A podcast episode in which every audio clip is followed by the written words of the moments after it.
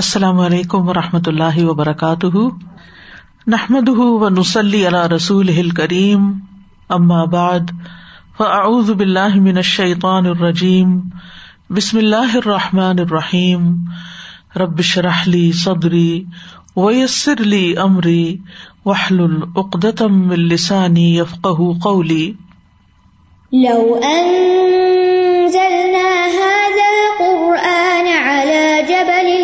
لرأيته خاشعا لرأيته خاشعا متصدعا من خشية الله. وتلك الأمثال نضربها للناس لعلهم يتفكرون. امثال القرآن کے پروگرام کے سلسلے میں آج ہم کلم طیبہ اور کلم خبیصہ کی مثال کے بارے میں پڑھیں گے، جو سورت ابراہیم کی آیت نمبر چوبیس اور پچیس میں بیان ہوئی ہے۔ ارشاد باری تالا ہے۔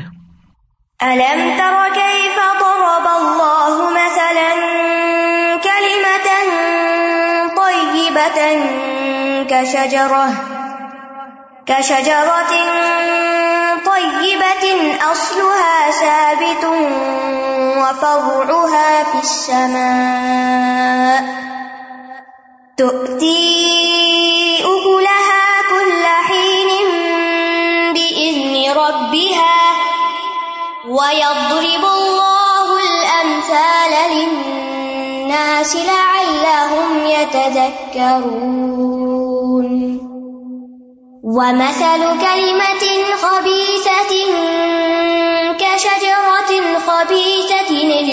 اجتثت من فوق الأرض، من فوق الأرض ما لها من قرار. يثبت الله الذين آمنوا بالقول الثابت في الحياة الدنيا وفي الآخرة، ويضل الله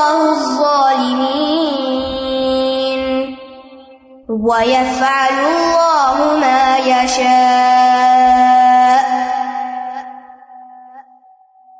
کیا آپ نے دیکھا نہیں کہ اللہ کس طرح کلم طیبہ کی مثال بیان کرتا ہے؟ جیسے ایک پاکیزہ درخت ہو، جس کی جڑ مضبوط ہے اور اس کی شاخیں آسمان میں ہیں۔ وہ اپنے رب کے عزن سے ہر آن اپنا پھل دیتا ہے اور اللہ لوگوں کے لیے مثالیں بیان کرتا ہے۔ تاکہ وہ نصیحت پکڑے۔ اور ناپاک کلمے کی مثال ناپاک درخت کی طرح ہے، جسے زمین کے اوپر سے ہی اکھاڑ دیا گیا ہو۔ اس کے لیے کوئی قرار نہیں ہے۔ اللہ ایمان لانے والوں کو مضبوط بات کے ساتھ دنیا کی زندگی میں بھی ثابت قدم رکھتا ہے اور آخرت میں بھی ثابت قدم رکھے گا۔ اور اللہ ظالموں کو بھٹکا دیتا ہے اور اللہ جو چاہتا ہے کرتا ہے۔ یہ مثال سورت ابراہیم میں آئی ہے۔ سورت ابراہیم میں بد بخت اور سعادت مند لوگوں کی حالت کا نقشہ پیش کیا گیا ہے کہ کچھ لوگ سعید ہوں گے خوش قسمت ہوں گے اور کچھ لوگ شقی ہوں گے بد بخت ہوں گے۔ پھر اس کے بعد یہ مثال بیان کی گئی ہے۔ اور اس صورت میں بد بختوں کا انجام بھی بتایا گیا اور اسی طرح خوش بختوں کا بھی۔ خوش نصیب لوگوں کا انجام بیان کرتے ہوئے اللہ تعالیٰ فرماتے ہیں وہ اد خل الدین آ منو عامل الصالحات جنات جنات ان تجری من تحت حل انہار خالدین فیحا بزن ربیم تحیت ہم فیحا سلام۔ اور جو لوگ ایمان لائے اور انہوں نے نیک امال کیے، وہ ایسے باغوں میں داخل کیے جائیں گے جن کے نیچے سے نہریں بہتی ہیں۔ وہ ان میں اپنے رب کے عزن سے ہمیشہ رہنے والے ہوں گے۔ ان کی آپس کی دعا اس میں سلام ہوگی۔ تو جب اللہ سبحان تعالیٰ نے ان خوش نصیب لوگوں کی حالت بیان کی، تو پھر اس کے بعد یعنی یہ آیت نمبر تیئیس ہے سورت ابراہیم کی، تو اگلی آیت میں پھر خوش قسمت لوگوں کی صفات بھی بیان کی گئی ان کا طرز زندگی بھی بیان کیا گیا۔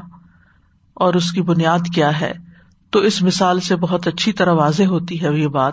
اور اسی طرح بد بخت لوگ کس طرح جیتے ہیں اور کس طرح مرتے ہیں اور آخرت میں ان کا انجام کیا ہے، اس کی کلمہ خبیصہ کے ساتھ مثال دی گئی ہے۔ تو آئیے الفاظ کی وضاحت کی طرف۔ الم تر کئی فدور اللہ مثلاً؟ اللہ سبحان تعالیٰ اپنے نبی صلی اللہ علیہ وسلم سے مخاطب ہوتے ہوئے فرما رہے ہیں۔ الم ترا کیا آپ نے دیکھا نہیں؟ را کا لفظی مانا تو ہوتا ہے دیکھنا، لیکن صرف دیکھنا ہی مانا نہیں ہوتا، نظارہ جو ہوتا ہے، اس کا مانا بھی دیکھنا ہوتا ہے، جو آنکھوں سے دیکھنا ہوتا ہے۔ اور را میں آنکھوں سے دیکھنا بھی، لیکن رویت قلبی بھی ہوتی یعنی دل سے دیکھنا۔ مراد ہے رویت علمی، علم کی بنا پہ جاننا۔ تو الم ترا کا معنی الم تعلم بھی کیا جاتا ہے کہ کیا آپ جانتے نہیں؟ کہ اللہ سبحان تعالیٰ نے کس طرح مثال بیان کی ہے اور کس چیز کو کس چیز کے ساتھ تشبیح دی ہے اور یہاں جو سوال کیا گیا ہے آ کے ساتھ، یہ حمزہ ہے اور یہ استفا میں انکاری ہے۔ یعنی جس شخص کو علم نہ ہو، اسے ایک طرح سے پوچھا جا رہا ہے کہ تمہیں علم کیوں نہیں؟ یعنی تمہیں یہ بات جان لینی چاہیے۔ کیا بات کہ کئی فدور اللہ مثلاً؟ اللہ تعالی کس طرح مثال بیان کرتا ہے؟ درابا کا ویسے تو لفظی معنی مارنا ہوتا ہے، لیکن بیان کرنے کے لیے حسب موقع، حسب سیاق بھی اس کا معنی بدلتا رہتا ہے۔ اور مثال کا لفظ اس بات کے لیے ہوتا ہے، اس قول کے لیے جس میں ایک چیز کو دوسری چیز سے تشبیح دی جاتی ہے۔ بعض اوقات ایک واقعے کو دوسرے واقعے سے، بعض اوقات ایک آبجیکٹ کو دوسرے آبجیکٹ سے۔ تو اس میں مسل کا لفظ بھی آتا ہے۔ یہ اس کی مسل ہے۔ یعنی جب ایک چیز بالکل دوسری چیز کی طرح ہوتی ہے تو اس کو مسل کہا جاتا ہے۔ لیکن ایک عمومی حالت جب بیان ہوتی ہے تو مثال کہلاتی ہے۔ کلمتن طیبتن پاکیزہ کلمہ، پاکیزہ بات۔ یعنی طیبہ کا لفظی معنی اس کا ہے پاکیزہ، عمدہ۔ لیکن یہاں اس سے مراد کلم توحید ہے، لا الہ الا اللہ۔ کیونکہ ہر پاکیزہ کال اور ہر پاکیزہ عمل کی بنیاد دراصل کلم توحید ہے۔ اور کلم طیبہ میں ہر طرح کی پاکیزہ باتیں، اسی طرح اللہ سبحان تعالی کا ذکر جیسے تسبیح ہے، تحمید ہے، تحلیل ہے، یہ ساری چیزیں بھی آ جاتی ہیں کلم طیبہ میں۔ اور اسی طرح جتنے بھی اعمال صالح کی اقسام ہیں، ان سب کی بنیاد یہی کلمہ ہے، لا الہ الا اللہ، جس سے انسان کا اخلاص ظاہر ہوتا ہے۔ تو اس کی مثال کیسے ہے؟ کشجا رتن طیبتن، پاکیزہ درخت کی طرح۔ اور یہ درخت کون سا ہے؟ مفسرین نے عمومی طور پر اس سے مراد کھجور کا درخت لیا ہے۔ کیونکہ اس کا پھل جو ہے وہ عمدہ ہوتا ہے، اس کے شاخیں اور اس کی جڑیں اور اس کی سب چیزوں کے اندر فائدہ ہی فائدہ پایا جاتا ہے۔ تو اس بنا پر اکثر مفسرین کہتے ہیں کہ اس سے مراد کھجور کا درخت ہے اور اس لیے بھی کہ انہوں نے ابن عمر رضی اللہ عنہ کی مشہور روایت جو صحیح مسلم میں آتی ہے، صحیح بخاری میں بھی آتی ہے، اس سے بھی دلیل پکڑی ہے۔ وہ روایت کچھ یوں ہے کہ ابن عمر سے روایت ہے، وہ کہتے ہیں کہ ایک دن رسول اللہ صلی اللہ علیہ وسلم نے اپنے صحابہ سے فرمایا، مجھے اس درخت کے بارے میں بتاؤ، جس کی مثال مومن جیسی ہے۔ تو لوگ جنگلوں کے درختوں میں سے کوئی نہ کوئی درخت بتانے لگے۔ ابن عمر رضی اللہ عنہما نے کہا، اور میرے دل میں یہ بات آئی، یا میرے ذہن میں یہ بات ڈالی گئی کہ وہ کھجور کا درخت ہے۔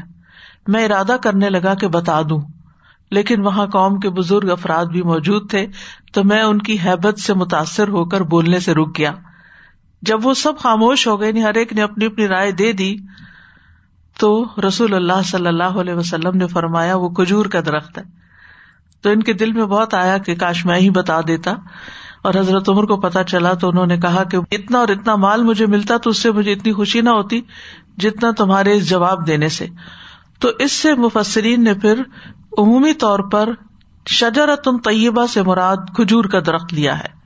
ورنہ کچھ آرا یہ بھی ہے کہ اس سے مراد جنت کا درخت ہے یعنی ابن عباس کی روایت اس سلسلے میں آتی ہے۔ ایک کال یہ بھی ہے کہ یہ ہر وہ درخت ہے جو پھل دیتا ہے، جیسے کھجور، انجیر، انگور، انار وغیرہ وغیرہ۔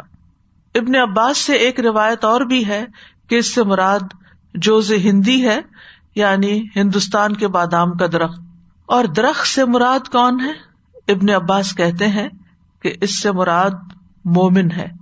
شجرا طیبہ سے مراد مومن ہے اور مومن کلم طیبہ کی گواہی دیتا ہے۔ یعنی کلم طیبہ ایک بیج کی طرح ہے جو مومن کے دل میں جب ڈالا جاتا ہے تو وہ ایسے ہی ہے جیسے کھجور کا بیج پاکیزہ زمین، عمدہ زمین کے اندر ڈالا جائے تو اس سے عمدہ درخت نکلے۔ تو اسی طرح کلم طیبہ سے ایمان بھی مراد لیا گیا ہے۔ تو جب انسان لا الہ الا اللہ پڑھتا ہے تو دراصل وہ ایمان لا رہا ہوتا ہے۔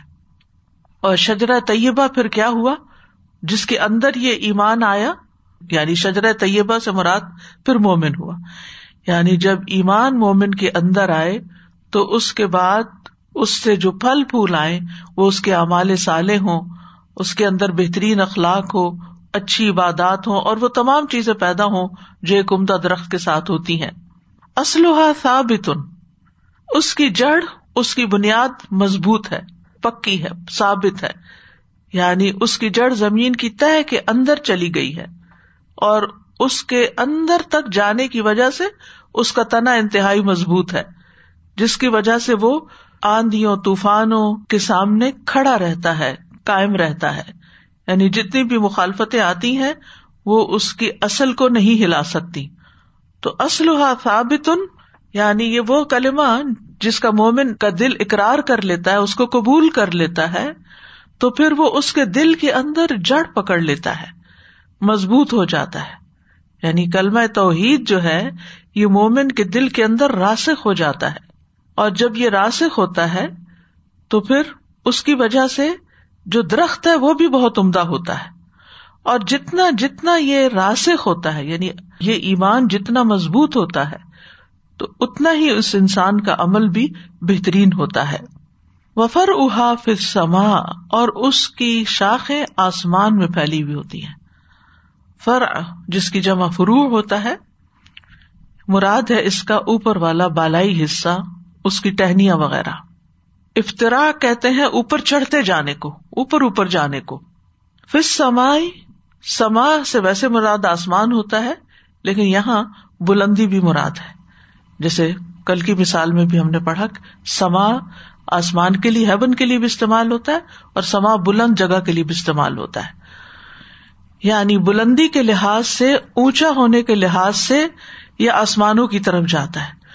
اور جو درخت جتنا اونچا جاتا ہے، وہ اتنا ہی حسین منظر پیش کرتا ہے، اتنا ہی خوبصورت ہوتا ہے۔ یہ اس کے حسن و جمال کی علامت ہوتی ہے کہ وہ بہت اونچا چلا گیا ہے۔ اور پھر آپ دیکھیے کہ جو عمدہ درخت ہوتا ہے، اس کی شان بھی یہی ہوتی ہے کہ اس کی جڑیں مضبوط ہوں۔ وہ زمین سے بھی اپنی غذا حاصل کرے اور پھر فضا سے بھی اپنی غذا حاصل کرے۔ جدید تحقیق سے یہ بات بھی ثابت ہوئی ہے کہ جو بڑے درخت ہوتے ہیں، وہ اپنی غذا کا صرف پانچ فیصد زمین سے حاصل کرتے ہیں، باقی فضا سے حاصل کرتے ہیں۔ کیونکہ آپ دیکھیے کہ زمین کے نیچے گندگی پولوشن اور بہت ساری چیزیں ایسی ہوتی ہیں کہ جو درختوں کو متاثر کرتی ہیں۔ آگے ہم کلم خبیسہ کی مثال پڑیں گے کہ جو زمین پہ پھیلا ہوا ہے، جھاڑ جھنکار ہے۔ تو آپ نے دیکھا ہوگا کبھی سڑک کے کنارے سفر کرتے ہوئے کہ جو اونچے درخت ہوتے ہیں، وہ پھر سرسبز نظر آتے ہیں۔ اور جو نیچے ہوتے ہیں بےکار قسم کے ہوتے ہیں۔ جو گرد و غبار ہوتا ہے وہ سارا ان کے اوپر پڑا ہوا ہوتا ہے۔ بازو کا تو ان کی شکل تک نظر نہیں آتی کہ یہ کس چیز کا پودا ہے۔ تو جو پودا بلند ہوتا ہے، جو درخت بلند ہوتا ہے فر احاف سما ہوتا ہے جو، وہ اتنا ہی خوبصورت ہوتا ہے۔ اور فر احاف سما سے یہاں مراد مومن کے نیک امال ہے۔ اور مومن کے نیک امال آسمانوں کی طرف اٹھتے ہیں۔ کل میں توحید کی بدولت۔ جیسے قرآن مجید کی صورت فاتر میں آتا ہے ہی یس عد الکل متیب ولامل الصالح یارفا اسی کی طرف ہر پاکیزہ بات چڑھتی ہے اور نیک عمل اسے بلند کرتا ہے۔ یعنی مومن کو بلندیاں نیک امال کی وجہ سے ملتی ہیں۔ یعنی جب مومن کے دل کے اندر اللہ کی معرفت راسخ ہوتی ہے، وہ اس کی تصدیق کرتا ہے، اس کلمے کے ساتھ ہی کلام کرتا ہے اور اس کے مطابق ہی عمل کرتا ہے، تو پھر یہ سارے اس کے اعمال اوپر چڑھ جاتے ہیں، قبولیت اختیار کرتے ہیں۔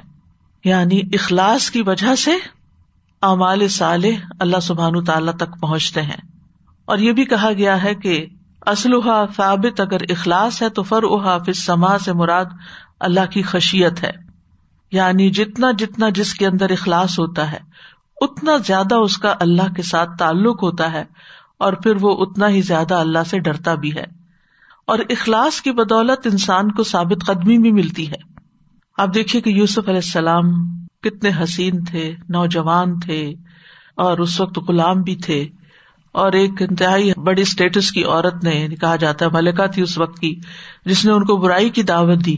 اور اس کے اندر اس کی اتارٹی بھی تھی اور اس کی شدت بھی تھی اور اس نے ہر طرح کا انتظام بھی کیا تھا کہ وہ بہت اندر تک ان کو برائی کی دعوت دے رہی تھی، لیکن اللہ سبحان تعالیٰ نے ان کو بچا لیا۔ لولا ان برہان ربی، تو یہ برہان کیا تھی؟ یہ ان کا اخلاص تھا۔ یہ ان کی توحید تھی، یہ اللہ کی خشیت تھی کہ جس کی وجہ سے انہوں نے اس کا انکار کر دیا۔ ورنہ آپ دیکھیے کہ کوئی صورت بظاہر نظر نہیں آتی ایسے موقع پر کسی انسان کے انکار کرنے کی اور ایسی عورت کو انکار کرنے کی جو ایک عام عورت نہیں ہے، لیکن یوسف علیہ السلام کو اللہ سبحان تعالیٰ نے ان کے اخلاص کی وجہ سے بچا لیا۔ تو بہرحال فر احاف سما اس سے ایک مانا یہ بھی لیا گیا ہے کہ اس سے مراد آسمانوں میں مومن کا تذکرہ ہے۔ یعنی مومن رہتا زمین پر ہے، اس کی جڑیں زمین میں ہے ابھی وہ زمین پر ہی کام کر رہا ہے، لیکن اس کا چرچا آسمانوں میں بھی ہے۔ یعنی جتنا جتنا جو شخص اخلاص کے ساتھ عمل کرتا ہے، اتنا ہی اس کا ذکر ملئے اعلی میں ہوتا ہے۔ اور خاص طور پر جب وہ اللہ کا ذکر کرتا ہے فض قرونی اب ربی بن انس سے مروی ہے۔ وہ کہتے ہیں کہ اس کا مطلب یہ ہے کہ اس کا تنا زمین میں گڑا ہوا ہے۔ اور وہ اسلحہ ثابت ان کے ساتھ فی الارض بھی پڑھا کرتے تھے۔ وہ کہتے ہیں کہ یہ مومن ہے، جس کی مثال بیان کی گئی ہے۔ کہ وہ اللہ تعالیٰ کے لیے اخلاص اختیار کرتا ہے اور پھر اس اخلاص پر مبنی عبادت کرتا یعنی دکھاوے کی عبادت نہیں کرتا۔ پھر اسی طرح ہم جانتے ہیں کہ تصبیحات جو ہے وہ آسمانوں کی طرف اٹھتی ہیں۔ سن ابن ماجا کی روایت ہے، رسول اللہ صلی اللہ علیہ وسلم نے فرمایا، بے شک تم لوگ اللہ کی عظمت کا جو ذکر کرتے ہو یعنی کلمہ طیبہ جو کہتے ہو دوسرے لفظوں میں یعنی سبحان اللہ، لا الہ الا اللہ الحمد للہ تو یہ الفاظ عرش کے گر چکر لگاتے ہیں۔ فروحا فسما ان کلمات کی ایسی بن بناہٹ ہوتی ہے جیسے شہد کی مکھیوں کی بن بناہٹ یہ کلمات اپنے ذکر کرنے والے کی اللہ کے یہاں یاد دلاتے ہیں۔ کیا تم میں سے کوئی یہ پسند نہیں کرتا کہ اس کے لیے کوئی ایسا ہو یا ہمیشہ اللہ کے یہاں اس کی یاد دلائی جاتی رہے؟ یعنی جب تک وہ یہ ازکار کرتا رہے تو اس کی یاد وہاں پر موجود رہے۔ اسی طرح ہم جانتے ہیں کہ اللہ کے ذکر کے علاوہ قرآن مجید کی تلاوت جو ہے، یہ بھی آسمانوں میں تذکرے کا سبب ہے۔ فر احاف سما یعنی یہ نیکیاں ایسی ہیں کہ جو آسمانوں تک جا پہنچتی ہیں۔ رسول اللہ صلی اللہ علیہ وسلم نے فرمایا، صحیح ترغیب و ترغیب کی روایت ہے کہ قرآن کی تلاوت اور اللہ جل کے ذکر کو لازم کر لو، کیونکہ یہ آسمان میں تمہارے تذکرے کا باعث ہے اور زمین میں تمہارے لیے نور اور روشنی کا سبب یعنی اس سے تمہیں اپنی زندگی کی راہیں ملیں گی، نیکیوں کے مواقع ملیں گے، اچھے برے میں فیصلہ کرنے کی قوت ملے گی، کیونکہ نور سے چیزیں روشن ہوتی ہیں نا، اور نور کا برعکس اندھیرے ہیں۔ تو اندھیروں سے نکلنے کے لیے انسان کو نور چاہیے۔ تو یہ چیز انسان کے لیے، یہ ذکر جو ہے وہ انسان کے لیے نور کا باعث ہوتا ہے۔ پھر فرمایا تو اکولہ کل ادن ربیہ تو وہ دیتا ہے یعنی یہ درخت دیتا ہے اکولہ اپنا پھل۔ اکل کہتا ہے، کھائی جانے والی چیز کو۔ اکلا کا مانا ہوتا ہے کھانا، اس نے کھایا۔ اور اکل، وہ چیز جو کھائی جا سکے یعنی اپنے معقولات۔ ویسے تو درخت کے اوپر کئی طرح کی چیزیں لگتی ہیں، لیکن اکل سے مراد وہ چیزیں ہیں جو کھانے کے قابل ہوں۔ درخت پہ پتے بھی ہوتے ہیں، درخت پہ پھول بھی لگتے ہیں، درخت کے اوپر اس کے برڈس وغیرہ بھی ہوتے ہیں، بیج بھی ہوتے ہیں جو پک جاتے ہیں پھل وغیرہ۔ لیکن یہاں اکل سے مراد کھانے کے قابل چیز۔ مراد یہ ہے کہ یہ نہایت عمدہ اور پاکیزہ درخت اپنا پھل نکالتا رہتا ہے۔ کب؟ کل ہر وقت۔ کل کے کئی معنی کیے گئے۔ ہین عربی زبان میں وقت کو کہتے ہیں۔ مجاہد اور اکرما کہتے ہیں ہین سے مراد پورا سال ہے، کیونکہ کھجور کا درخت سارا سال پھل دیتا ہے یعنی مختلف شکلوں میں۔ کبھی شگوفے ہوتے ہیں، کبھی کچی کھجور ہوتی ہے، کبھی پکی ہوتی ہے رتب ہوتی ہے سعید بن جبیر کہتے ہیں کہ اس سے مراد خوشہ نکالنے سے لے کر پھلوں کو توڑنے تک یہ چھ مہینے مراد ہے کلہین سے۔ اور ایک اور کال تیسرا مانا یہ بھی کیا گیا کہ اس سے مراد صبح اور شام ہے۔ ایک کال یہ بھی ہے، ہر ماہ۔ ایک اور کال ہے، ہر دو ماہ بعد۔ ایک کال ہے، ہر سات ماہ بعد۔ تو بات یہ ہے کہ کھجور کی مختلف قسمیں ہوتی ہیں۔ جس میں کچی کھجوریں بھی ہوتی ہیں، تمر بھی ہوتی ہے رتب بھی ہوتی ہیں۔ تو کھجور کے پھل کو مرحلہ وار استعمال کیا جاتا ہے۔ ہر اسٹیج پر اس کا پھل استعمال ہوتا ہے، مختلف چیزوں کے اندر۔ یعنی اس کا گودا کچی کھجور، نیم پختہ کھجور، تازہ پکی ہوئی کھجور اور مکمل پکی ہوئی کھجور، اور پھر اترنے کے بعد اس کو جب خوش کر کے چوارے بنا لیا جاتا ہے تو وہ کھجور، تو اس میں یہ ہے کہ کل ہی نین ہر حال میں فائدہ مند ہے، ہر زمان میں فائدہ مند ہے۔ لیکن کیا ہے؟ بے عزن رب اپنے رب کے عزن کے ساتھ۔ یعنی اللہ کی مشیت کے ساتھ جو کہ اس درخت کا خالق ہے۔ کہنے کا مطلب یہ ہے کہ کوئی درخت اپنے آپ سے سب کچھ نہیں کرتا، بلکہ اللہ کے عزن ہوتا ہے، توفیق ہوتی ہے، تو کرتا ہے۔ تو چونکہ مومن اس درخت کی طرح ہے نا، تو پھر مومن بھی اللہ کے عزن سے ہی، اللہ کی دی ہوئی توفیق سے نیک عمل کرتا ہے۔ اور یہاں مراد کیا ہے کہ مومن اپنے ثمرات اعمال صالح کی شکل میں دیتا ہے، جو شجر طیبہ کی شکل میں ظاہر ہوتے ہیں۔ اور پھر وہ ہر حال میں اچھے کام کرتا ہے۔ چاہے بات ہو، چاہے عمل ہو، چاہے عبادت ہو، چاہے اخلاق ہو، وہ جہاں بھی ہو، دن ہو، رات ہو، صبح ہو، شام ہو، سمر ہو، ونٹر ہو اسپرنگ ہو، بچہ ہو، بوڑھا ہو، جوان ہو، غم میں ہو، خوشی میں ہو، اس کے زبان سے خیر کے کلمات ہی نکلتے ہیں۔ اس سے اچھے کام ہی سرزد ہوتے ہیں۔ اس سے صرف خیر کی توقع ہوتی ہے۔ مومن سے دن رات نیک امال صادر ہوتے ہیں۔ ہر وقت پھل ملتے ہیں اس سے۔ آپ کو اس سے فائدہ ہی پہنچتا ہے۔ جیسے پچھلی مثال میں ہم نے پڑھا تھا نا، وہ اما ین فناس فیم کسفل ارد جو چیز لوگوں کو فائدہ دیتی ہے، وہ زمین میں قرار پکڑ جاتی ہے۔ تو اسی طرح اس درخت کو بھی کرار ہے، کیونکہ یہ فائدہ مند درخت ہے۔ جو بےکار درخت ہوتے ہیں، لوگ ویڈز وغیرہ، گھاس وغیرہ اور اس طرح کی چیز اکھاڑ اکھاڑ کے ان کو پرے پھینک دیتے ہیں۔ لیکن ایسے درختوں کو پرزرو کرتے ہیں۔ اور اسی طرح یہ بھی آپ دیکھیے کہ مومن کے جو اچھے اعمال ہیں، ایک تو یہ کہ وہ منقطع نہیں ہوتے، ہر حال میں اچھا کام کرتا ہے۔ اور اس کے امال سالے بھی دن رات کی گھڑیوں میں آسمانوں کی طرف اٹھائے جاتے ہیں۔ اسی طرح اس کے اچھے امال کا سلسلہ کبھی منقطع نہیں ہوتا، مرنے کے بعد بھی نہیں ہوتا۔ رسول اللہ صلی اللہ علیہ وسلم نے فرمایا، مرنے کے بعد انسان کے اعمال کا سلسلہ منقطع ہو جاتا ہے سوائے تین چیزوں کے، جن کا ثواب میت کو پہنچتا رہتا ہے۔ نمبر ایک، صدقہ جاریہ۔ نمبر دو، لوگوں کو فائدہ دینے والا علم۔ نمبر تین، نیک اولاد جو میت کے لیے دعائیں کرتی ہے۔ تو جس مومن کے اندر جتنا اخلاص ہوگا، اس اخلاص کے ساتھ جو صدقہ کرے گا، خیر کے کاموں میں کرے گا علم حاصل کرے گا، علم پھیلائے گا، اپنی اولاد کی اچھی تربیت کرے گا، تو یہ ساری چیزیں اس کے لیے مرنے کے بعد صدقہ جاریہ بن جائے گی۔ تو تی اکولہ کل بزن ربا یعنی زندہ ہے تب بھی فائدہ مند ہے، مر گیا تب بھی اس سے لوگ انسپائر ہوتے رہتے ہیں۔ اور اس کے اچھے امال کا سلسلہ جاری رہتا ہے۔ اسی طرح مومن جو ہے، صحت کی حالت میں اچھے کام کرتا ہے تو اس کا بھی اس کو ثواب ملتا ہے۔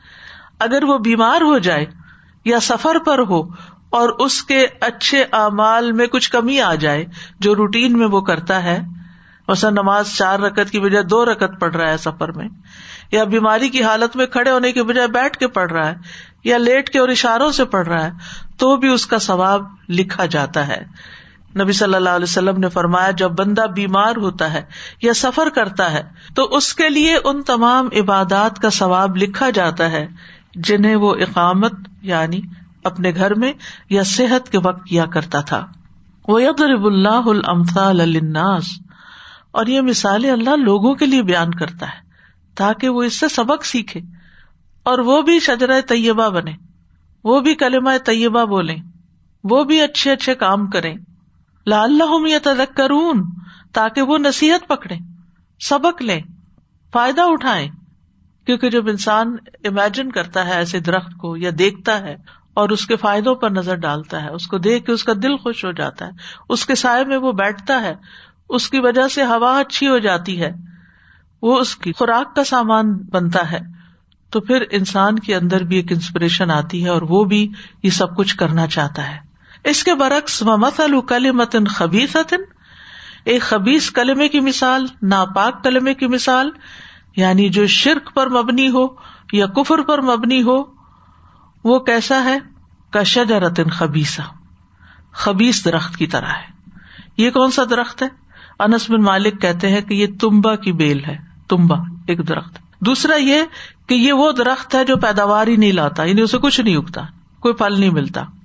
ایک کال یہ بھی ہے کہ اس سے مراد کشوت ہے، یہ ایک جڑی بوٹی ہے۔ بہرحال، یہ درخت خبیز درخت ہے۔ اس کے اگر پھل ہوں بھی تو وہ اتنے کڑوے ہوتے ہیں، اتنے خراب ذائقے کے ہوتے ہیں کہ جو بھی کھائے بد مزائی ہو جائے۔ آپ نے دیکھا ہوگا کہ بعض پھل اتنے کڑوے ہوتے ہیں کہ اگر وہ پاؤں کے نیچے رکھے جائے نا تو کڑواہٹ آپ کو منہ میں محسوس ہوگی۔ مجھے یاد ہے، کچھ سال پہلے، میرے چونکہ پاؤں میں تکلیف تھی تو کسی حکیم سے مشورہ کیا، بہت جانے پہچانے تھے، تو انہوں نے کہا کہ تمبا یا کوئی ایسی کڑوے پھل بتائے کہ وہ لے کے ان کو اچھی طرح کوٹ کے پھر پیسٹ بنا کے پاؤں کو اس میں رکھے اور یقین کرے کہ جب پاؤں اس میں رکھے تو اس کی کڑواہٹ زبان پہ۔ اسی لیے کہتے کہ روزے کی حالت میں ایسا کوئی کام نہیں کرنا چاہیے، کیونکہ کچھ کڑواہٹ ایسی شدید ہوتی کہ پینیٹریٹ کر جاتی ہے جسم کے اندر۔ کیونکہ باقی آزاد تو ٹیسٹ بڈز نہیں رکھتے تو پتا نہیں چلتا۔ لیکن وہی چیز جب خون کے ذریعے شاید زبان تک آتی ہے، تو اس کا ذائقہ آپ کو محسوس ہونے لگتا ہے۔ اسی طرح کچھ لوگوں کی باتیں ایسی ہوتی ہیں، اتنی تلخ، اتنی تند و تیز، اتنی خبیص کہ وہ بات کر جائیں گے اور آپ دیر تک تڑپتے ہی رہ جائیں گے۔ کڑواہٹ ان کے منہ سے نکلے گی اور ٹیسٹ آپ کو مل رہا ہوگا۔ یعنی کفر اور شرک کے کلمات بھی سن کے آپ کا دل کٹ کے رہ جائے گا کہ یہ کس طرح کی بات انہوں نے منہ سے نکال دی۔ اسی طرح بد اخلاقی کی انتہا کہ ان کے منہ سے بس گالیاں ہی نکلتی ہیں۔ وہ چبنے والے کانٹے ہی ہوتے ہیں۔ جب بولیں گے، جب کوئی بات کریں گے، ایسی کریں گے کہ آپ کو لگ جائے۔ اور دیر تک بس آپ کے دل پہ وہی بات سوار رہے۔ یعنی بہت دفعہ ایسے ہوتا ہے نا کہ بعض لوگ کوئی ایسی بات کہ جاتے ہیں کہ آپ اس سے پیچھا نہیں چڑھا سکتے۔ آپ چاہتے ہیں کہ بھول جائیں اس بات کو، لیکن پلٹ پلٹ کے آپ کے ذہن میں آتی، پلٹ پلٹ کے۔ اور آپ کو تکلیف دیتی رہتی، دیتی جیسے کوئی سانپ ہو تو بار بار ڈستا رہے۔ تو یہ شجرا خبیسا کی مثال ہے۔ بالکل ایسے ہی جیسے کوئی کانٹا بازو کے چپ کے، چاہے وہ چھوٹا سا ہی ہوتا نا۔ آپ نے دیکھو گے چھلتر جس کو بولتے ہیں۔ چھوٹا سا چھلکا، بہت چھوٹا۔ وہ بھی جب چپ جاتا ہے نا انسان کو، تو جب تک وہ نکل نہیں جاتا، انسان کو چین نہیں آتا۔ اور اگر انسان نکالے نا اور وہ اس کے اندر ہی رہ جائے تو آپ کی اسکن جو ہے وہ گلنا شروع ہو جائے گی۔ اس کو نکالنا بھی ضروری ہوتا ہے۔ اجتست من فوق الارض۔ اس کو زمین کے اوپر سے ہی اکھاڑ پھینکا گیا۔ اجتست اکھاڑ دیا گیا۔ اجتست کا لفظ جو ہے، یہ جف سے ہے۔ جیم سا تھا، اس کا روٹ ہے۔ ہر اس چیز پر اس کا اطلاق ہوتا ہے جو زمین سے بلند ہو جائے۔ اسی سے انسان کا جسا بھی ہوتا ہے۔ جسم بھی ہوتا ہے جسا۔ جسم جو ہوتا ہے وہ زندہ انسان کا ہوتا ہے۔ اور جسا جو ہے وہ مردہ لاش کو جسا کہتے عربی میں۔ یعنی اس کی روح نکل گئی۔ تو یہ کلیم خبیسا ایسا پودا ہوتا ہے جس کی جڑیں انتہائی کمزور ہوتی ہیں اور اوپر اوپر ہوتا ہے۔ چونکہ تکلیف دیتا ہے تو لوگ اس کو فوراً نکال نکال کے پھینکتے چلے جاتے اس کو ٹکنے نہیں دیتے۔ یعنی کوئی اپنے گارڈن میں ایسی چیز نہیں لگائے گا اور کوئی اپنے راستے میں ایسی چیز نہیں رہنے دے گا۔ مالہ من قرار، اس کو کوئی قرار ہے ہی نہیں یعنی اس پودے کو سبات ہی نہیں، اس پودے کی رگے ہی نہیں جو اس کو سہارا دے سکے، نہ کوئی اچھا پھل لاتا ہے، اور اگر لائے بھی تو انتہائی بد ذائقہ اور کڑوا۔ یہی مثال ایک خبیص انسان کی ہے۔ شرک کرنے والے یا کفر کرنے والے یا بد اخلاق اور بد زبان اور کلمہ خبیصہ بولنے والے کی، کہ اس کے اندر کوئی خیر و بھلائی نہیں۔ نہ اس کے اعمال آسمان کی طرف بلند ہوتے ہیں اور نہ اس کا کوئی عمل قبول کیا جاتا ہے۔ اور یہ سب سے بدترین چیز ہے جو زمین پر پائی جاتی ہے، جو لوگوں کو تکلیف دیتی ہے۔ تو جس طرح اس درخت سے فائدہ نہیں اٹھایا جاتا، اسی طرح شرک کرنے والا اگر کوئی اچھے اعمال کرتا بھی ہے۔ بازو کا تو ایسے ہوتا ہے نا کہ ایسے پودے دور پار کئی جنگلوں میں لگے ہوئے تو دیکھ ایک منظر اچھا لگتا ہے۔ تو ایسے شرک اور کفر کرنے والوں کے بعض اعمال بڑے مزین لگتے ہیں۔ لیکن وہ قیامت کے دن ان اعمال سے کوئی فائدہ نہیں اٹھا سکے گا۔ اس کے اعمال دنیا میں ہی برباد ہو جائیں گے۔ یا ان کی جزا یہیں پر اس کو مل جائے گی یا ختم ہو جائیں گے۔ یو سب بت اللہ الدین منو اللہ تعالی ثابت قدمی عطا کرتا ہے ان لوگوں کو جو ایمان لائے۔ یعنی اللہ اپنے مومن بندوں کو سبات عطا کرتا ہے۔ جو کامل طور پر دل سے ایمان لاتے ہیں، زبان سے اس کی تصدیق بھی کرتے ہیں اور جوارح سے عمل بھی کرتے ہیں۔ کیونکہ حقیقی ایمان جو ہوتا ہے نا، اس کا سمرا اعمال کی صورت میں ظاہر ہوتا ہے۔ یہ ہو نہیں سکتا کہ جس کا ایمان سچا ہو، خالص ہو اچھا ہو، پھر اس کی گفتگو اچھی نہ ہو، پھر اس کے معاملات اچھے نہ ہو۔ پھر اس کے تعلقات اچھے نہ ہو اس کی عبادات اچھی نہ ہو یہ نہیں ہو سکتا۔ تو اللہ ثابت قدمی عطا کرتا ہے ایمان والوں کو کس چیز کے ساتھ؟ بالقول ثابتی ثابت بات کے ساتھ، مضبوط بات کے ساتھ یعنی کلمہ شہادت اور کلمہ اخلاص کے ساتھ عقید توحید کے ساتھ۔ فی الحیات دنیا و فی الآخرہ دنیا کی زندگی میں بھی اور آخرت میں بھی۔ یعنی دنیا کی زندگی سے اس کی وہ زندگی مراد ہے جو وہ اس زمین پر بسر کرتا ہے۔ اور آخرت سے مراد سب سے پہلا مرحلہ آخرت کا جیسے قبر ہے۔ یعنی قبر میں جو سوال جواب اس سے کیے جاتے ہیں، وہاں وہ ثابت قدمی عطا کرتا ہے۔ دنیا میں اللہ تعالی اہل ایمان کو سخت سے سخت آزمائشوں میں اسلام پہ قائم رکھتا ہے۔ جیسے فرعون کی بیٹی کی مشاتا تھی، اس کی جو ہیئر ڈریسر تھی۔ کہ جب اس کے ہاتھ سے کنگی گری اور اس نے بسم اللہ پڑھ کے اٹھائی تو وہ فرعون کی بیٹی بولی کہ کیا یہ میرے باپ کا نام لیا تم کہا کہ نہیں، جس نے آسمان و زمین کو پیدا کیا سب۔ تو اس بنا پر اس کو مار ڈالا گیا۔ تو اس کی خوشبو جنت میں آ رہی تھی جب نبی صلی اللہ علیہ وسلم نے معراج کی۔ اسی طرح اصحاب الخدود کو آپ دیکھ لیجیے آگ کے گڑھوں میں انہیں گرایا گیا۔ انار ذات الوقود ادہم علیہ قعود۔ پھر ان امبیا اور شہدا کو دیکھ لیجیے جو اللہ کے راستے میں قتل ہوئے یعنی جان دے دی انہوں نے، اپنی بات سے نہیں ہٹے، اسلام کا دامن نہیں چھوڑا۔ ابراہیم علیہ السلام کو دیکھ لیجیے کس طرح اللہ تعالیٰ نے ان کو ثابت قدمی عطا کی؟ آگ میں پھینکے گئے، پھر بھی وہ اپنی بات سے باز نہیں آئے۔ اسی طرح نبی صلی اللہ علیہ وسلم پر کتنی آزمائشیں آئیں۔ صحابہ کرام پر حضرت بلال کی کہانی آپ کو معلوم۔ حضرت عمار، حضرت یاسر، حضرت Khabbab bin Aratt Sumayya, Khubaib, ان پہ آنے والی تنگیاں اور مصیبتیں، ان سب میں وہ ثابت قدم رہے اور خاتمہ بالخیر ہوا۔ ایسے ہی لوگ قبر میں منکر نکیر کے سوالات کے جوابات بھی صحیح طریقے سے دے پائیں گے۔ اللہ تعالیٰ ان کو وہاں بھی اس کلمے کی برکت سے ثابت قدمی عطا کرے گا۔ صحیح بخاری میں آتا ہے، رسول اللہ صلی اللہ علیہ وسلم نے فرمایا، مسلمان سے جب قبر میں سوال کیا جاتا ہے تو وہ شہادت دیتا ہے کہ اللہ کے سوا کوئی معبود برحق نہیں۔ اور محمد صلی اللہ علیہ وسلم اللہ کے رسول ہیں۔ اور اس ارشاد باریک تعالیٰ کا بھی یہی مفہوم ہے۔ یوسبت اللہ الدین امن بالقول ثابت فی الحیات دنیا و فی الآخرہ اسی طرح قبر کے تین سوال کتاب جو ہے اس میں وہ بہت ساری احادیث لکھی گئی ہیں کہ انسان جب فوت ہوتا ہے تو قبر میں جب سوال کیے جاتے ہیں تو مومن کیا جواب دیتا ہے کہ میں اس بات کی گواہی دیتا ہوں کہ اللہ کے سوا کوئی معبود نہیں اور یہ کہ محمد صلی اللہ علیہ وسلم اس کے بندے اور رسول ہیں، یہ سن کے فرشتہ کہتا ہے، تم نے سچ کہا۔ اور پھر جو نہیں جواب دے سکتا، اس پہ سزا ہوتی ہے اور جو صحیح جواب دیتا ہے، اس کے لیے جنت کا دروازہ کھول دیا جاتا ہے اور جہنم بھی دکھائی جاتی ہے بہرحال اس کو۔ تو کہنے کا مطلب یہ ہے کہ اس ساری تفصیلی حدیث کے بعد جو سلسلہ صحیح میں آتی ہے، نبی صلی اللہ علیہ وسلم نے فرمایا، اللہ ایمان والوں کو کلم توحید پر ثابت قدم رکھتا ہے۔ حضرت عائشہ سے بھی روایت ہے۔ وہ عرض کرتی ہیں، اللہ کے رسول صلی اللہ علیہ وسلم، یہ امت اپنی قبروں میں آزمائی جائے گی۔ تو میرا کیا حال ہوگا؟ میں تو بہت کمزور عورت ہوں۔ آپ نے فرمایا، اللہ تعالیٰ ان لوگوں کو جو ایمان لائے ہیں، قول ثابت کے ساتھ دنیا کی زندگی میں اور آخرت میں ثابت قدم رکھتا ہے۔ یعنی جو دنیا میں ثابت قدم رہ گیا وہ ان شاء اللہ خبر میں بھی ثابت قدم رہے گا۔ اس کے برعکس ویدل اللہ ظالمین ظالموں کو اللہ بٹکا دیتا ہے، گمراہ کر دیتا ہے۔ یعنی دنیا میں بھی وہ اپنی گمراہی میں بھٹکتے رہتے ہیں، بڑھتے چلے جاتے ہیں۔ ان کو مہلت ملی رہتی ہے اور وہ بھٹک رہے ہوتے ہیں۔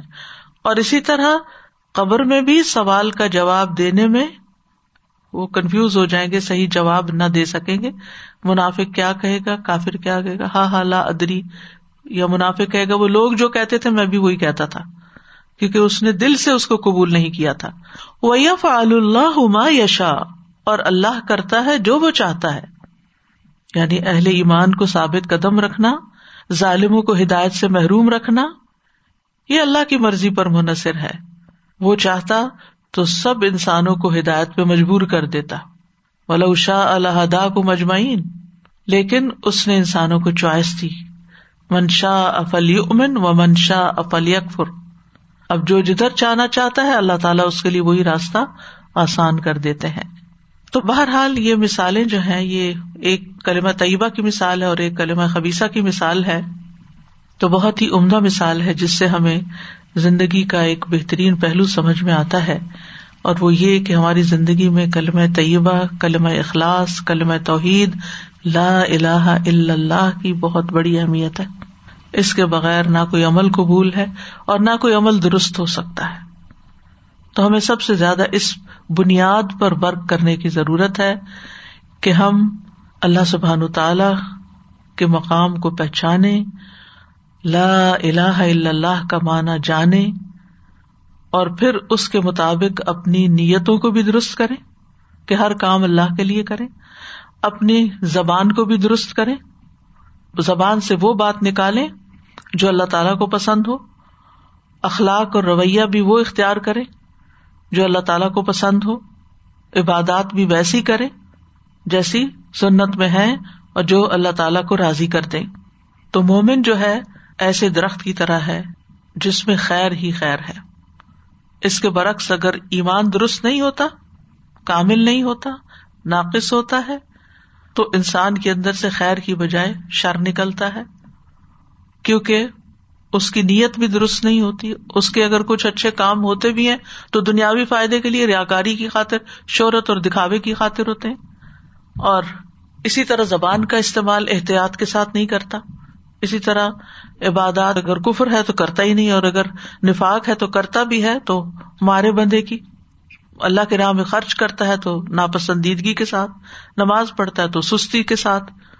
تو اس کے امال میں کوئی ثابت قدمی نہیں ہوتی، کبھی کام کر لیا، کبھی چھوڑ دیا، کبھی دل آیا تو کچھ کر لیا۔ موڈ نہیں بنا، مرضی نہیں ہوئی تو کوئی نہ کیا۔ تو مضبوط درخت جو ہوتا ہے، وہ اصول کے اوپر ہوتا ہے۔ لیکن جو کمزور اور خبیص درخت ہوتا ہے، اس کو کوئی کرار نہیں ہوتا۔ اس کے اندر کوئی استقامت نہیں ہوتی۔ تو اس مثال سے سب سے اہم اور بنیادی بات ہمیں یہ پتہ چلتی ہے کہ ہماری زندگی میں سب سے قیمتی چیز لا الہ الا اللہ ہے کلم طیبہ ہے۔ رسول اللہ صلی اللہ علیہ وسلم نے فرمایا، ایمان کی ستر یا ساٹھ سے کچھ اوپر شاخیں ہیں، جن میں سب سے افضل لا الہ الا اللہ کہنا ہے۔ ایمان کی شاخیں ہیں یہ۔ سب سے بہترین ذکر لا الہ الا اللہ ہے۔ لا الہ الا اللہ جس نے کہا، تو ایک دن یہ کلمہ اسے مصائب سے نجات دلائے گا۔ اس سے پہلے جو ہو چکا وہ ہو چکا۔ یہ نبی صلی اللہ علیہ وسلم کا فرمان ہے۔ پھر سچے دل سے جو اللہ کو پکارتا ہے، اس پر آسمانوں کے دروازے کھل جاتے۔ اب ہرارا کہتے نبی صلی اللہ علیہ وسلم نے فرمایا، جب بھی بندہ خالص اللہ الہ الا اللہ کہتا ہے اپنے غم کی حالت میں یا اللہ کو یاد کرتے ہوئے تو آسمان کے دروازے کھول دیے جاتے ہیں اس کے لیے اور یہاں تک کہ وہ عرش تک جا پہنچتا ہے جب تک کبیرا گناہوں سے بچتا رہے۔ یعنی اگر کبیرا گناہ نہیں کرتا تو یہ لا الا اللہ اس طرح قبولیت پاتا ہے۔ پھر اسی طرح نبی صلی اللہ علیہ وسلم نے فرمایا، جس نے لا الہ الا اللہ وحدہ لا شریک لہ لہ الملک و لہ الحمد وہ اعلی کل شعین قدیر، اپنے دل سے خالص ہو کر کہا۔ زبان سے اس کی تصدیق بھی کی، اس کے لیے آسمان کے دروازے کھول دیے جاتے ہیں۔ حتیٰ کہ اللہ تعالیٰ زمین میں اس کے کہنے والے کی طرف دیکھتا ہے۔ جس کی طرف اللہ نے دیکھ لیا، اس بندے کا یہ حق ہے کہ وہ اس کے مطالبے کو عطا کر دے۔ یعنی اس کے بعد جو دعا کی جاتی یہاں یاد رکھے جو رات کے وقت اگر آنکھ کھلے تو جو دعا پڑھتے ہیں اور پھر اللہ سے بخش مانگتے ہیں تو اللہ تعالیٰ اس بندے کو بخش دیتا ہے یا کوئی دعا مانگتے ہیں تو وہ دعا قبول ہوتی ہے۔ نبی صلی اللہ علیہ وسلم نے فرمایا کہ جبریل فرعون کے منہ میں مٹی ڈالنے لگے، اس ڈر سے کہ وہ لا الہ الا اللہ نہ کہہ دے اور اللہ تعالیٰ اس پہ رحم نہ کر دے۔ یعنی موت کے وقت بھی اگر کوئی لا الہ الا اللہ سچے دل سے کہہ دیتا ہے تو اس کی بخش ہو جاتی ہے۔ یہ جان و مال کی حفاظت کا باعث ہے۔ اگر موت کے وقت اس کلمے کو ادا کیا جائے اور اسی پہ فوت ہو تو اس پہ جہنم کی آگ حرام ہو جائے گی۔ اور یہ کلمہ لا الہ الا اللہ ہے۔ قبر میں یہی کلمہ کام آئے گا۔ یعنی جب مسلمان سے قبر میں سوال ہوگا اور وہ گواہی دے گا کہ لا الہ الا اللہ، محمد الرسول اللہ، تو اس کو وہاں سبات ملے گا۔ صحیح بخاری میں آتا ہے۔ پھر اسی طرح جس وقت ابو طالب کا انتقال ہونے لگا تو رسول اللہ صلی اللہ علیہ وسلم ان کے پاس تشریف لے گئے اور فرمایا، اے چچا، آپ لا الہ الا اللہ کہہ دیجیے تاکہ میں آپ کے لیے اللہ کے ہاں جھگڑ سکوں نہیں آپ کی شفات کروں۔ تو گویا یہ کلمہ شفات کے قابل بناتا ہے۔ نبی صلی اللہ علیہ وسلم نے فرمایا، قیامت کے دن میری شفات کی سعادت سب سے زیادہ اسے حاصل ہوگی جس نے لا الہ الا اللہ خلوص سے کہا۔ قیامت کے دن آسمان و زمین اور ان کے درمیان جو چیزیں ہیں، سب کو ترازو کے ایک پلڑے میں رکھ دیا جائے گا اور دوسرے پلڑے میں لا الہ الا اللہ تو دوسرا پلڑا جھک جائے گا۔ پھر اسی طرح اس کلمے کی وجہ سے لوگ آگ سے نکالے بھی جائیں گے۔ یعنی بالآخر یہ جنت میں لے جانے والا کلمہ ہوگا۔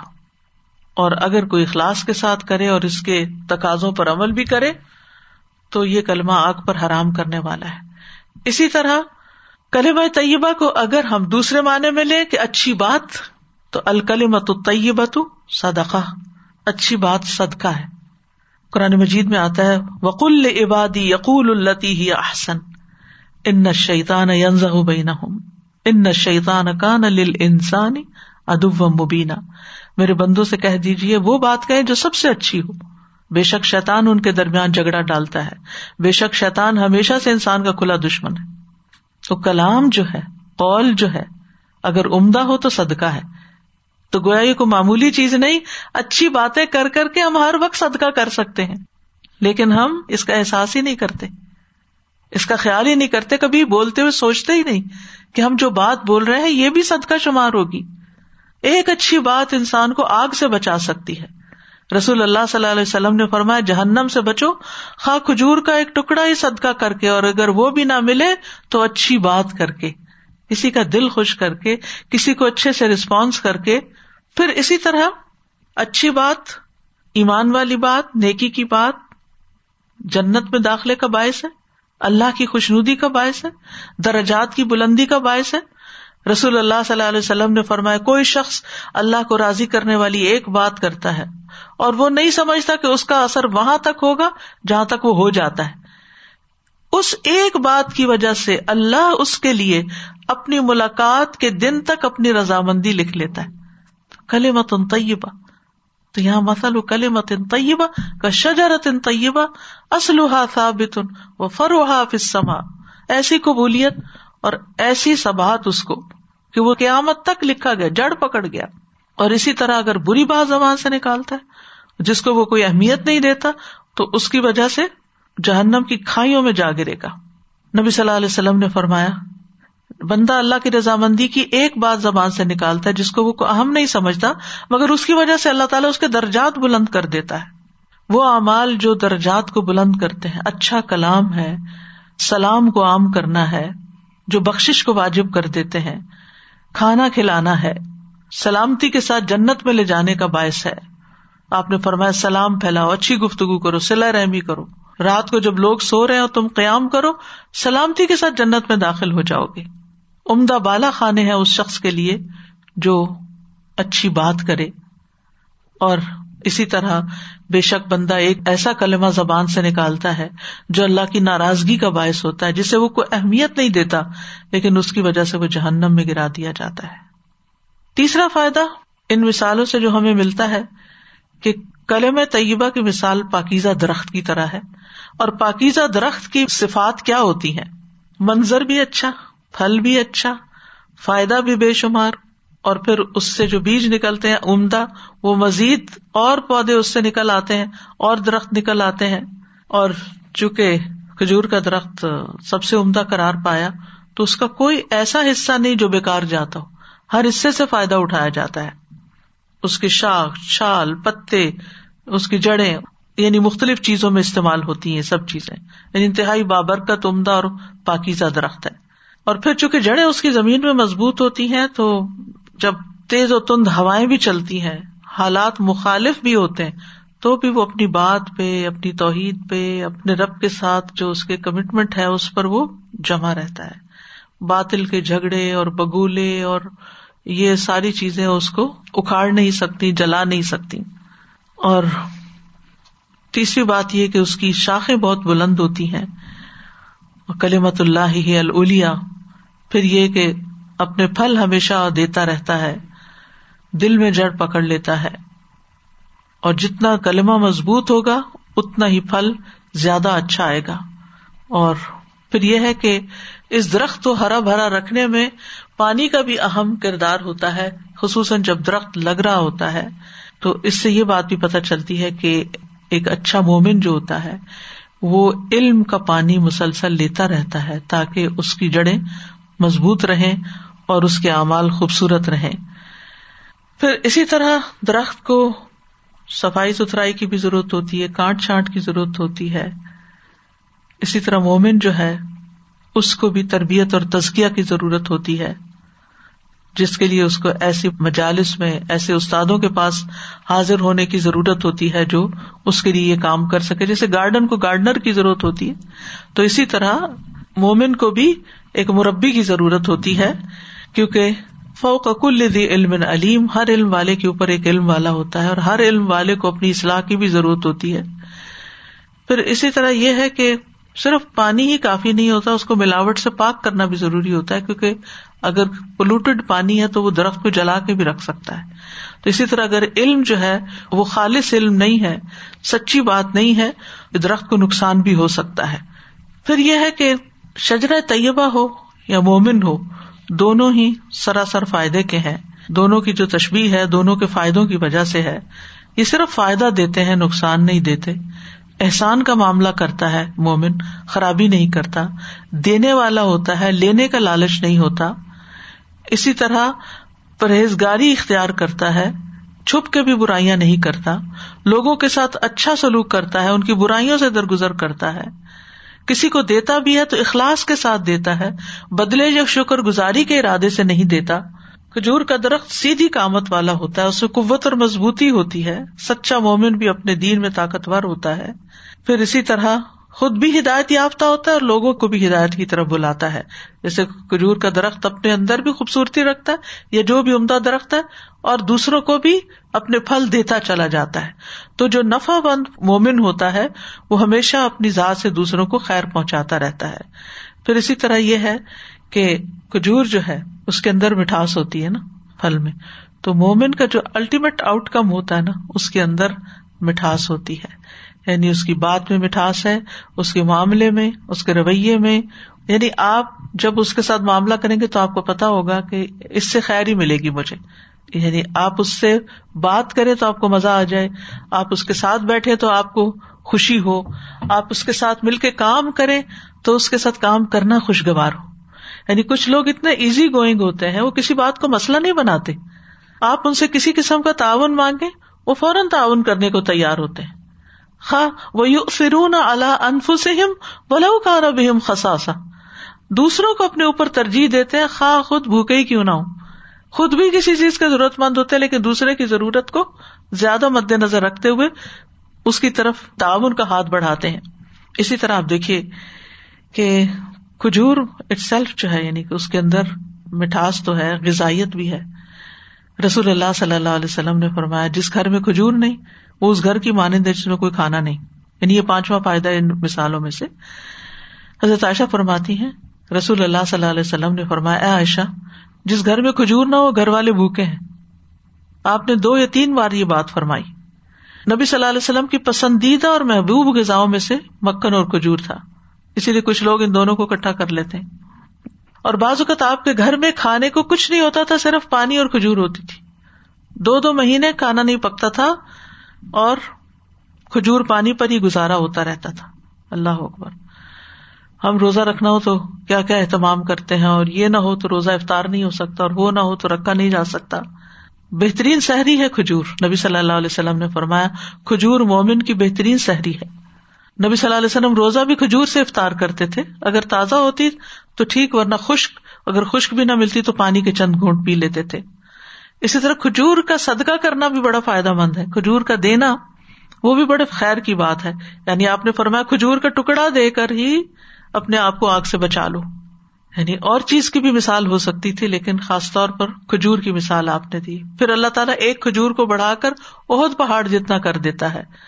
جیسے حلال کمائی میں سے اگر کوئی شخص ایک کھجور کے برابر صدقہ کرتا ہے اور اللہ تعالیٰ صرف پاکیزہ چیزوں کو قبول کرتا ہے، تو اللہ تعالیٰ اسے اپنے داہنے ہاتھ سے قبول کرتا ہے، پھر اس کو صدقہ دینے والے کے لیے بڑھاتا ہے، ایسے ہی جیسے کوئی اپنے گھوڑے کے بچے کو پال کے بڑھاتا ہے، یہاں تک کہ وہ صدقہ پہاڑ برابر ہو جاتا ہے۔ ایک کھجور، یہاں بھی کھجور کی مثال دی گئی۔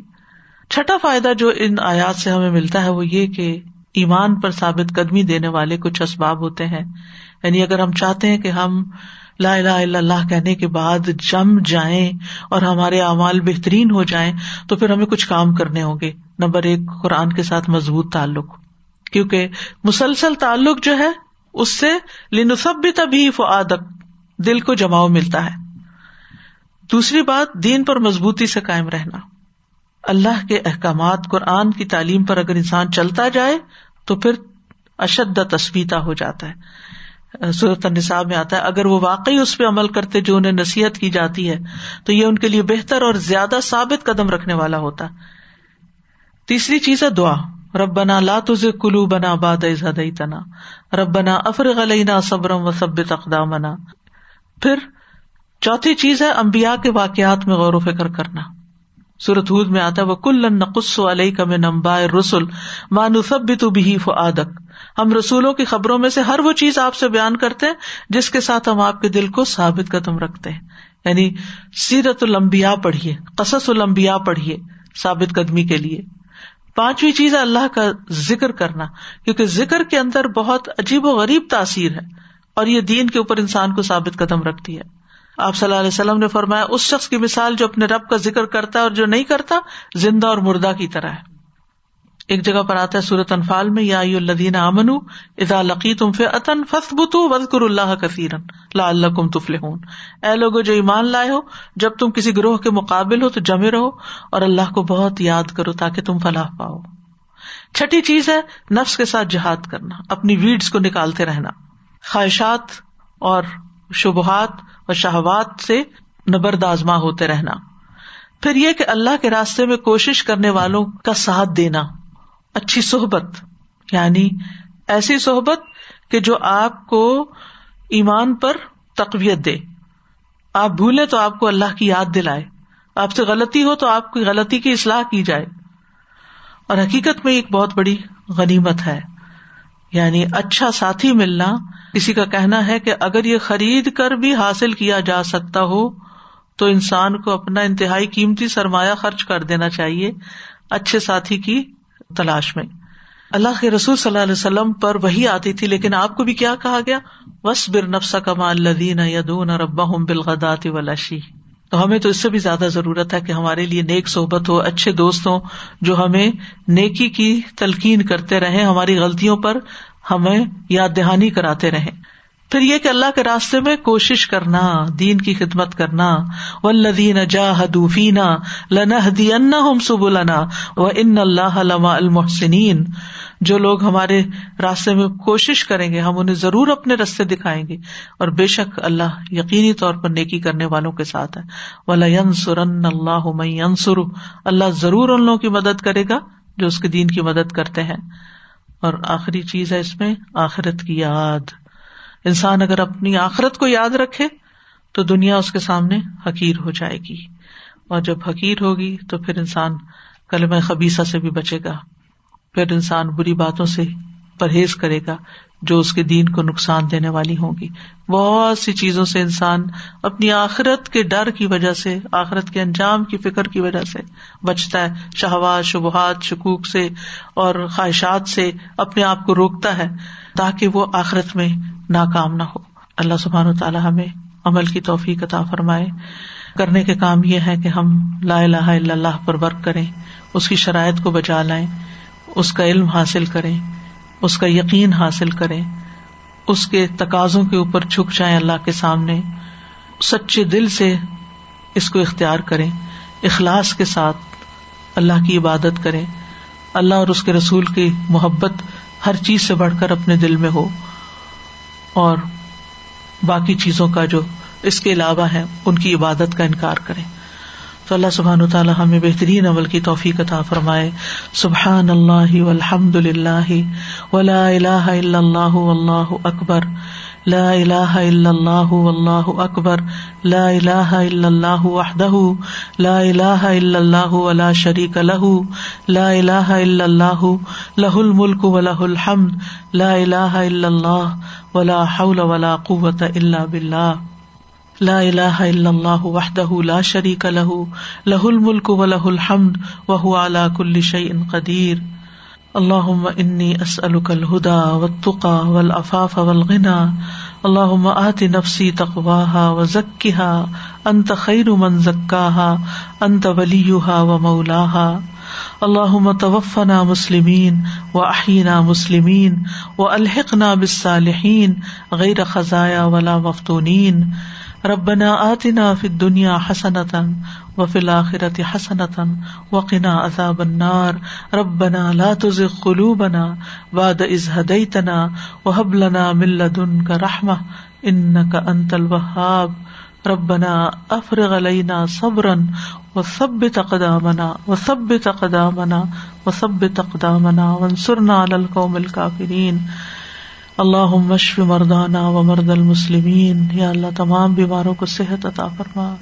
سب لوگ جنہوں نے دعاؤں کے لیے کہہ رکھا ہے، ان کی دعائیں قبول فرما۔ یا اللہ ہر حاجت مند اور ہر ضرورت مند کی ضرورت پوری فرما۔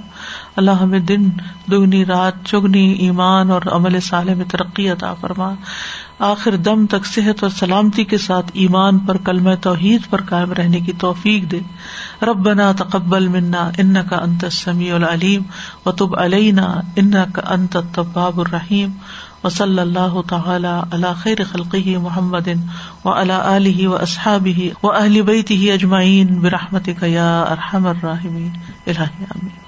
ألم تر كيف ضرب الله مثلا كلمة طيبة كشجرة طيبة أصلها ثابت وفرعها في السماء تؤتي أكلها كل حين بإذن ربها ويضرب الله الأمثال للناس لعلهم يتذكرون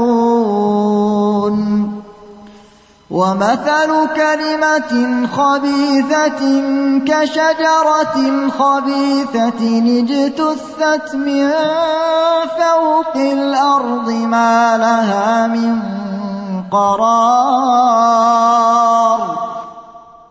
السلام علیکم رحمۃ اللہ میں یہ کہنا چاہ رہی تھی کہ دیز آر لائک کلمہ خبیصہ is like weeds some time it looks good to when when you look it from far away looks so beautiful but it ruins the plants around it آس پاس کے لوگوں کے لیے بھی تکلیف ہوتا ہے نا کلمہ خبیصہ یعنی ایک اچھا بھلا انسان ہوتا ہے نا اگر اس کی دوست اور کمپنی جو ہے نا وہ خراب لوگوں کی ہو جو پھر اس کا ایمان بھی ہلا کے رکھ دیتے ہیں اور اس کے اندر بھی وہ اچھے اخلاق پنپنے نہیں دیتے۔